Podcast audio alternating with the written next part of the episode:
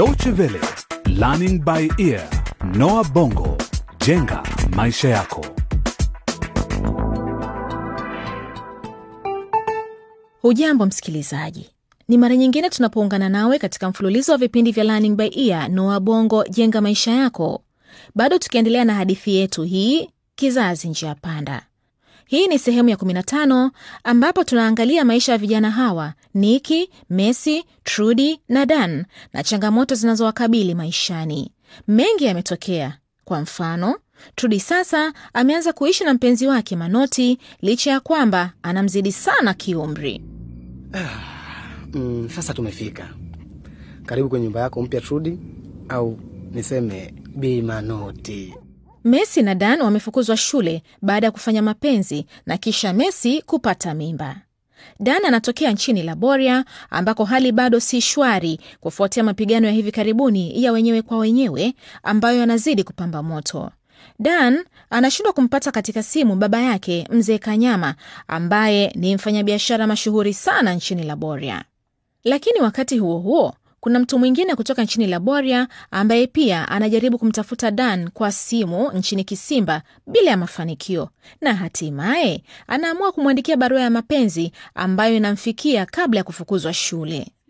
Biko, tafadhali Biko, niulize barua Biko, hii ni siri yangu Biko. Ni barua nzuri sana, nikusomee. Na kuandalia jambo la kukustukiza, ni mimi kipenzi chako cha moyoni, Anita. Oh, mm, oh, oh. Biko, nyamaza. Eh, eh. Biko, nyamaza, wanisikia? Mzee Kanyama, baba yake Dan, ni tajiri mkubwa anayemiliki migodi nchini Laboria.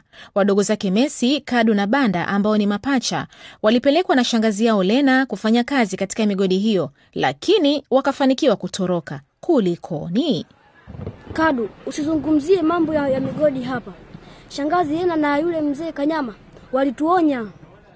Na katika kipindi cha leo, nchi ya kigeni, tunaenda moja kwa moja hadi nchini Laboria ambako tunakutana na mzee Kanyama, japo hayuko peke yake. Tumesimama kwenye njia panda, tuifuate njia ipi sasa? Kutuongoza, kutuimarisha, imarisha au kupotosha? Tumesimama Nasikia sauti ya wanajeshi, ni kama amerudi kufanya doria. Kanyama, ni vyema tuondoke hapa mafichoni, Lena, hilo sio wazo zuri kabisa kuondoka hapa. lakini kila mmoja anarudi kwao kuendelea na maisha eh? Sasa watu wameanza kurejea katika shughuli zao za kawaida bila kusumbuliwa. Mimi na wewe sio watu wa kawaida Lena, Unasema unafahamu hilo eh? Pindi tutakapoondoka kwenye jengo hili tutakamatwa na polisi. Wamekuwa kutafuta kwa kosa la kufanya biashara ya kuuza na kununua watoto kazini, na pia kuwatuma watoto hao kufanya kazi ngumu kwenye migodi. sasa ni mpaka lini tutaishi maisha haya eh? Hebu tazama jengo lenyewe Kanyama, ndo sababu watu wakalihama. Sasa tutaendelea kuishi hapa mafichoni mpaka lini? hadi Ah. watakapoacha kutafuta. Lena, Tutaishi vipi hapa? Hatuwezi hata kununua chakula. ni kweli, ni kweli kabisa. Tumetumia pesa zote kwa muda wa miezi miwili tu iliyopita. Sasa tutaenda vipi nyumbani eh? Utatembea au tutateka nyara ndege? Uliniahidi utanipa pesa wakati vita vikimalizika. Ndiyo, lakini akaunti zangu zote zimefungwa sasa. Hata nimeshindwa kumtumia mtoto wangu Dan pesa nchini Kisimba. Sijui anaishi vipi bila ya pesa shuleni. Isitoshe, hatujaweza kuwasiliana naye siku hizi za karibuni. Ah. Oh, siamini yanayotokea kutoka kwa mfalme hadi mlala hoi. Mm. Naomba mke wangu awe na imani kwamba bado niko katika ziara ya kibiashara. Lilikuwa wazo la busara kumpeleka kwao kijijini kwa wazazi wake kabla ya vita hivi kuzuka. Kanyama, hmm? na hakika utakaporejea utakuta biashara yako ya madini imerudi katika hali ya kawaida. Hmm, vipi? Kama huna habari Lena, jeshi lote la serikali haliko upande wangu na wala sina hata waziri ninayeweza kumhonga ili niweze kuendelea na biashara yangu. Nimepoteza kila kitu Lena. Na mimi je? Acha kujifikiria mwenyewe. Hata mi nimepoteza kila kitu, akiba yangu yote maishani imepotea, lakini wewe umefaidika zaidi. Kumbuka wapwa zangu wawili walitoroka kwenye migodi yako, sio? Nakumbuka. Nakumbuka. Na sijui nitamwambia nini kakaangu Msoto, sijui nitaanza vipi kumwomba msaada kakaangu. Usiwe na wasiwasi, tuliwaonya hawa watoto, hivyo hawawezi kusema lolote kuhusu shughuli inayoendelea katika migodi yangu. Na waliogopa sana, waliogopa kwelikweli. Hmm, Unajuaje kama tayari wameshawaeleza wazazi wao? Sasa basi umeniingiza katika shida hivi, nawe ndio utaniokoa. Umesikia? Hivyo naomba tuongozane wote hadi nchini Kisimba. Lena, Nini? jaribu kunielewa. ni vipi nitavuka mpaka na kuingia nchini Kisimba? Mimi sijui, nachotaka ntoe hapa Kanyama.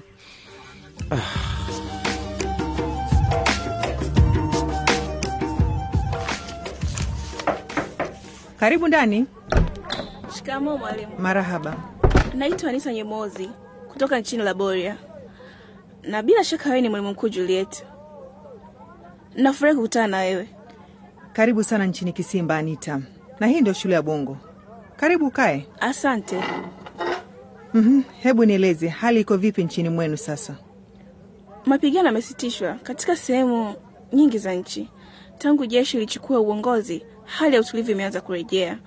Hata familia yangu imefurahi kwamba kusikia nimefika hapa Kisimba. Ah, hivi vita majanga matupu. mm Naweza sasa kuona nyaraka zako tafadhali? Bila shaka mwalimu Juliet, hizi hapa.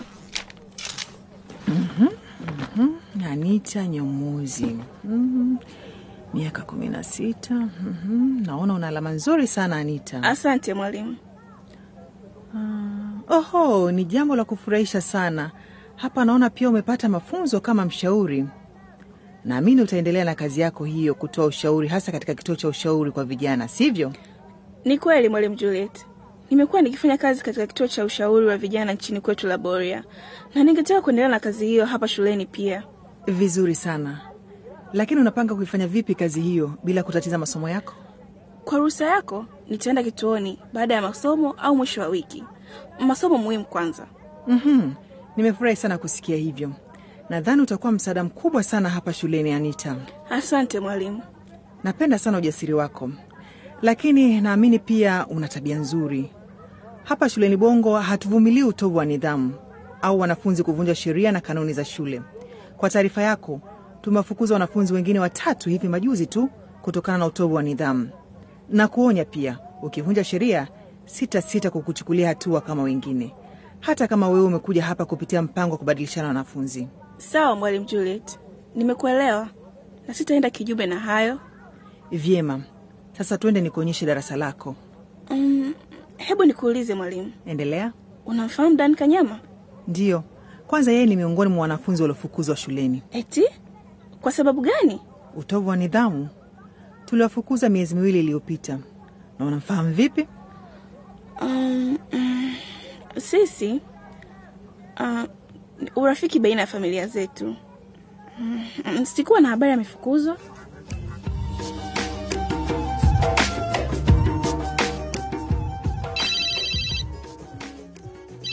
Manoti hapa. Hello. Ndio mpenzi wangu Lili. Unafahamu wewe ndiye mwanamke pekee kwangu. Eh. Bila shaka nakumbuka. Eh. Sawa. Sawa basi tutaonana kesho. Mm. Nitapita nyumbani kwako pale. Sawa. Eh, sa- sa- Sawa sawa, nitakupiga baadaye, nitakupiga baadaye. Subiri. Trudi, mpenzi wangu, umerudi? ah, umependeza leo jamani. Habari Manoti, ulikuwa unaongea na nani kwenye simu? Ni mama yako? E, ndio ni, ni mama yangu. Vipi shule leo? Ah, masomo yalikuwa mazuri tu Mm. ila nimechoka Mhm. pamoja na kuhisi njaa. Ah, hata mimi pia. Basi leo utaandaa chakula kitamu sana, sivyo? Um, lakini nina kazi nyingi sana za shule. Ah, ah, basi sawa sawa. yaani leo mi nitakusaidia kupika leo, ndio ujue kweli kama mi nakupenda. Kawaida mimi huwa sipiki, mpenzi wangu. Najua. Eh, mm, asante sana mpenzi wangu. asiofu. Unajua nini? Ah, hmm. Nafurahi sana kwamba nimekuja kuishi na wewe hapa Manoti. Jamani wewe. Hata mi pia nafurahi sana kusikia hivyo mpenzi wangu. Mm, ah. Utaniumiza wenzako jamani.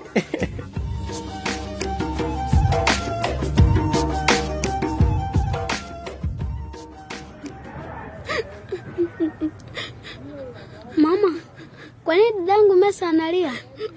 sababu anataka kurudi shuleni. Lakini mi na Banda hawatwendi shule na atulii. Mhm, Vizuri sana, lakini ninyi ni tofauti eh? Ninyi ni wavulana na yeye ni msichana. wavulana hawalii ovyoovyo.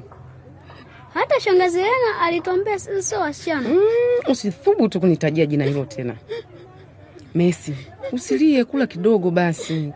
Sina njaa mama, nataka kurudi shule. Sasa unataka mi nifanyeje? Lakini nimezungumza na mwalimu mkuu na amesema hawezi kukusaidia zaidi hmm? Lakini ameshauri ujiunge na, na, na chuo chuo cha ufundi, sijui cha ufundi, sijui cha nini eh? Ah, yaani kujifunza kazi za mikono, japo sina hakika sana ni mafunzo ya aina gani hasa. Mama bwana, sio hivyo Mm. yani ni chuo cha mafunzo ya ufundi stadi. Ah, vyo vyote bwana, lakini si umeelewa? Sasa yani wewe unamcheka mama yako eti kwa sababu ya kusoma. Wengine sisi bwana hatukupata hizo fursa za kuingia darasani, sijui mifuko, sijui mifuko ya rais, sijui hazina. Ah. Haya. Mesi, usilie, nikiwa mkubwa nitafanya kazi kwa bidii nikupeleke shule. Kadu, asante sana mdogo wangu, huwezi kujua, pengine inaweza ikawa hivyo kweli. Na hadi hapo, msikilizaji, ndio tunakamilisha makala yetu ya leo ya Learning by Ear Noah Bongo, jenga maisha yako. Katika kipindi cha leo, mesi amekasirika sana baada ya kukosa kwenda shule, huku naye Anita, msichana kutoka Laboria, akijiunga na shule ya Bongo kupitia mpango wa kubadilishana wanafunzi. Bila shaka alijikaza sana asionekane kushtuka baada ya kufahamishwa na mwalimu mkuu Juliet kwamba mpenzi wake Dan amefukuzwa shule.